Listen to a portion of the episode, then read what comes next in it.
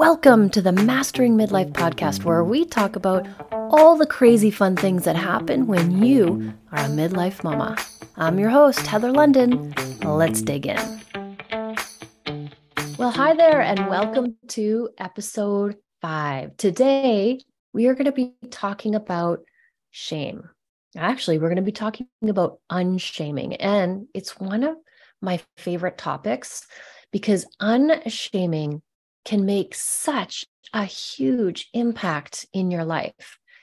It is the biggest ROI of your time, the biggest return on investment of your time. If you put in the time to do the work, you are going to get such huge results out the other side. It's going to blow your mind. And that's why I love to talk about it because nobody really wants to talk about it besides Brene Brown. But I recently studied with um, David Bedrick and did a shame clinic with him. And and he is absolutely amazing. He takes this work even deeper and he goes somatic. Now, somatic is really trusting in the genius of your body. Your body knows everything.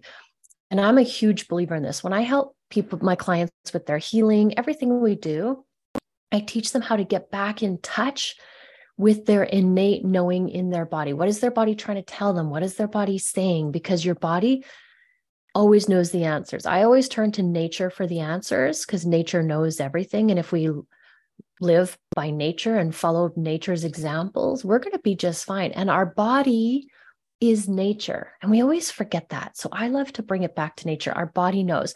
So when we talk about the somatic healing, we're not going to do somatic healing or talk about it deeper today, but I want to maybe plant a seed in your brain that how can I really investigate somatic experiences more because my body always has the answers. My body is knowing, it has an innate knowing and a intelligence and a genius and a wisdom. And when we can tap into that, then we can see what's really going on for us. But for now, we're just going to stick to the topic of shame and how to unshame ourselves so that we can have a better life, so that we can be happier, so that we can love ourselves more. So let's start with the definition. Shame is seeing ourselves as inherently bad. It's how we see ourselves. And quite often gets lumped in with guilt. And as moms, we always are like really good at guilting ourselves. I always say, as soon as you have a child, you are dipped in a vat of guilt and it just oozes off of you for the rest of your life for the rest of your life. And if you're a mom, you're like, mm-hmm, yeah, girl, it's truth. That is truth. Because man, when motherhood happens, we just are never good enough. We just can't do enough, right? But that's the guilt. So the guilt is, oh, I did something bad. Ah, I didn't do enough for my kid, or I should have done more. I should have shown up more. That's the shitting. That's the guilt. But shame is, I am bad. Like I'm just inherently a bad person. That's my thought around it. That's the difference between the shame and the guilt. Shame needs two things to thrive secrecy and judgment. And this is why shame is so toxic, so toxic, because we don't talk about it. That's how it exists. It just thrives in your brain. It's like, don't tell anybody this ever because you're a horrible person. And then you judge yourself. You're horrible. You are a horrible person. And together, this toxic concoction just festers inside of you. And that is how it gets worse and worse and worse. And we never deal with it because we never talk about it. So I'm here to talk about it. Let's talk about all the stuff. Let's talk about the shame. Shame is closely related to shadow work. Now, shadow work is when we look at the parts of ourselves that we've deemed unlovable. So they're they're like so intertwined. So when something happens, when we have a shadow, somewhere along the way, we had this idea, we were told, we had an experience that a part of ourselves, that part of ourselves was not good. And so we shouldn't be that or show that to other people. So we're going to hide that. We're going to stuff that down and we're not going to allow that to come out anymore. That's the shadow work. And that is very similar to shame. Like they really work well together in the worst way possible. So, in an ideal world, we are taught to embrace our most whole self, our shadows, all the parts that we think are bad, all the parts that we think are shameful. In an ideal world, we would just put it all out there and love all those parts. And that's ideally what we're looking to do. That's what we're striving to do in this lifetime. But a shamed person doesn't trust themselves. A shamed person compulsively tries to fix themselves, and they're always failing to protect themselves. Because shame equals, I don't matter. I'm unworthy. I remember what I said at the beginning. Everything comes down to the root cause of I'm unworthy. No matter what you're struggling with, the root cause will be on I'm unworthy. So if we can solve for that and just get rid of that, and that's never a problem, then we're going to get some traction and we're going to get way better results in life. But when we're thinking about I don't matter, we don't experience ourselves as the beautiful human beings that we are. We don't experience as our, ourselves as intelligent or powerful or as the precious, sacred human beings that we were put on this earth just to be, just to be, and that's it. You are enough just because you are here, and that's it. You don't need to be or show up or do anything other than just be you.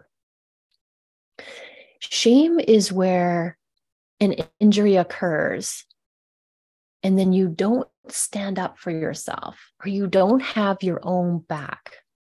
So, for example, maybe when you were younger, a parent, and I'm just going to say a parent because that's who we spend the most time with, a parent yelled at you and said something when they were yelling and it was like oh you took that in maybe it was a teacher or a sibling or a random stranger doesn't matter but no one stood up for you nobody saw that and said hey you shouldn't talk to the person that way but even even more importantly you didn't stand up for yourself and so it sunk in and you took that to be truth about you.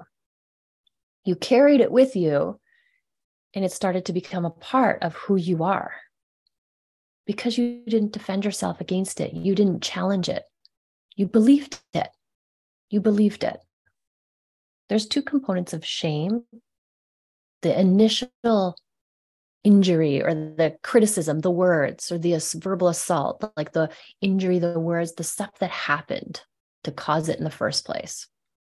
And then the second part is how it was witnessed.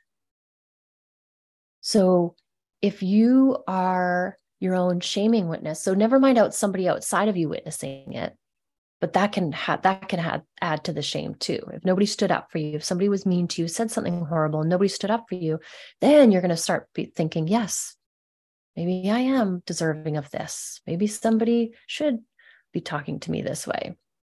But there is something inside of you that says, not standing up for yourself, that says, oh, I did deserve that. Maybe I did deserve the hurt that I just felt. Or there's something inside of you saying, you're being punished for screwing up. You deserve it because you've been bad. It's coming in because you did something wrong. Like you brought this upon yourself. So that's the self shaming witness. But it doesn't have to be a shaming witness. You don't have to be a shaming witness. You could also be a loving witness. And when you're a loving witness, then shame doesn't exist.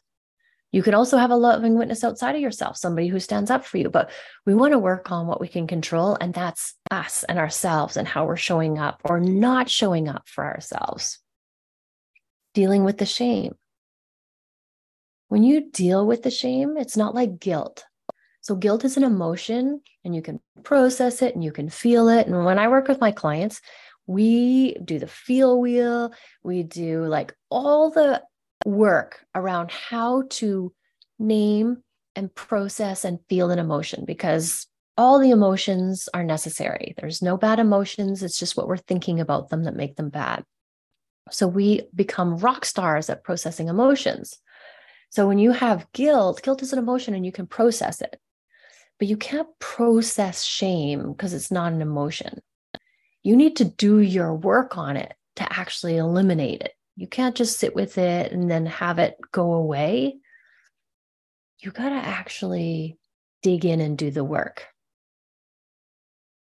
What I really want to talk about, like the point I really want to drive home today, is that we as women and mothers are the biggest offenders when it comes to shaming ourselves. It's an inside job.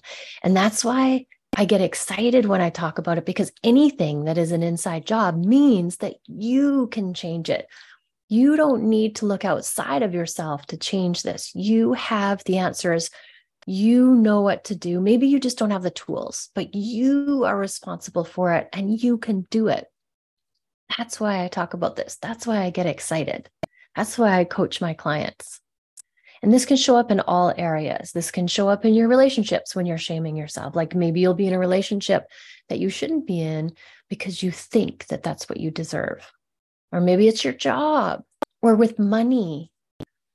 But the biggest one that comes up for us mothers, for us women, is body shaming. Mm-hmm body shaming. I'm going to throw some stats at you. 81% of 10 year old girls are dieting regardless of their weight. 10 year old girls, this is them. This is a reflection of our society, our patriarchal society. 97% of women have violent voices in their heads about their bodies, self shaming, like saying mean things about themselves. Heck, I am a holistic nutritionist, a life coach, a personal trainer. Like my life is food, my life is loving my body. And I have thoughts about my body, and I've done all the work, and I'm still doing all the work. And those thoughts will sneak in.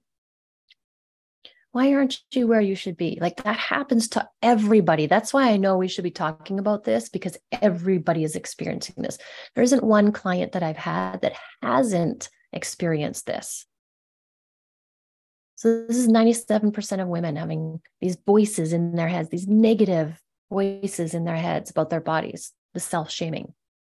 The diet industry amasses over over 70 billion a year. And they're counting it's dependent on women's body shame, like us shaming ourselves and perceived failures around our weight. Oh, it's because of the way I look. It's because of the size of my body. So we as women get to learn how to unshame ourselves. We get to learn how to unshame ourselves and take our power back. And as Brene Brown says, the antidote to shame is empathy. Mm. Empathy. Empathy is the ability to understand another person's thoughts and feelings in a situation from their point of view rather than your own. So you're feeling what it's like to be them, not from what like sympathy from like what I think it's like to be them. You just put yourself really in their situation and feel what it would be like. And when we do this, it's impossible for shame to exist. So we we gotta shine the light on it in order for the, this to happen and really feel it and hold space for other people, or in this case, hold space for ourselves. Hold space for ourselves as we blow up the secrecy and the judgment. We shine a light on it. We yell it from the rooftops. So we're getting rid of the, the secrecy and the judgment. And then shame can't exist. So, in order to unshame ourselves, we get to go from, we get to learn how to go from being a shaming witness to a loving witness. So, somebody who's buying into, yeah, we're not enough. Oh, maybe I deserve that. Oh, it wasn't that bad, right? Does this sound familiar? These are the things we tell ourselves and we kind of talk ourselves into it. And we want to be the loving witness that has our own back. And this is a whole process. So if you want to take this deeper, check out my free masterclass called Quit the Shame Game and I walk you through the process in this master class we actually do it together. I'll put the link in the show notes. It's free. Just go in there and check it out. You're going to love it. It's going to help you know how to do it. It's a tool to show you and teach you how to process these emotions. And this is a big topic. And I know we've only just scratched the surface. But the message I want to leave you with today is shame is what holds us women and mothers back. But we are in control of it. It's mo- the majority of the shame that we're experiencing is not shame from others, but it's coming from within. And this is the good news. So we have the power to change it. It's an inside job. It's an inside job. And as soon as you have the awareness that this is shame and what shame is, then you can change it. You just need the tools. That's all it is. And you are going to empower yourself like never before. The second that you say, mm, I'm in control of this and I can change it and I have my own back. I am going to be my loving witness. I'm the one who's going to say, hey, that's not okay to think like that. Look at the way you're talking to yourself. Where is that coming from? That's not the truth. Here's the truth. And that is how we unshame ourselves and become our loving witness and have our own back. So remember, we have the power to change it.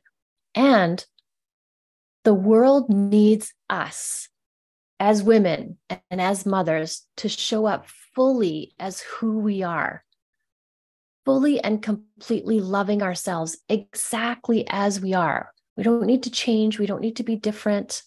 We don't need to have a different body, just exactly as we are. We're perfect. That is the unshaming. That is the loving witness. So I invite you to do the work. I invite you to unshame yourself and then go out there and make the world a better place by just being you and loving yourself exactly as you are. Thanks for listening. Always, always, always love yourself first and have an amazing day.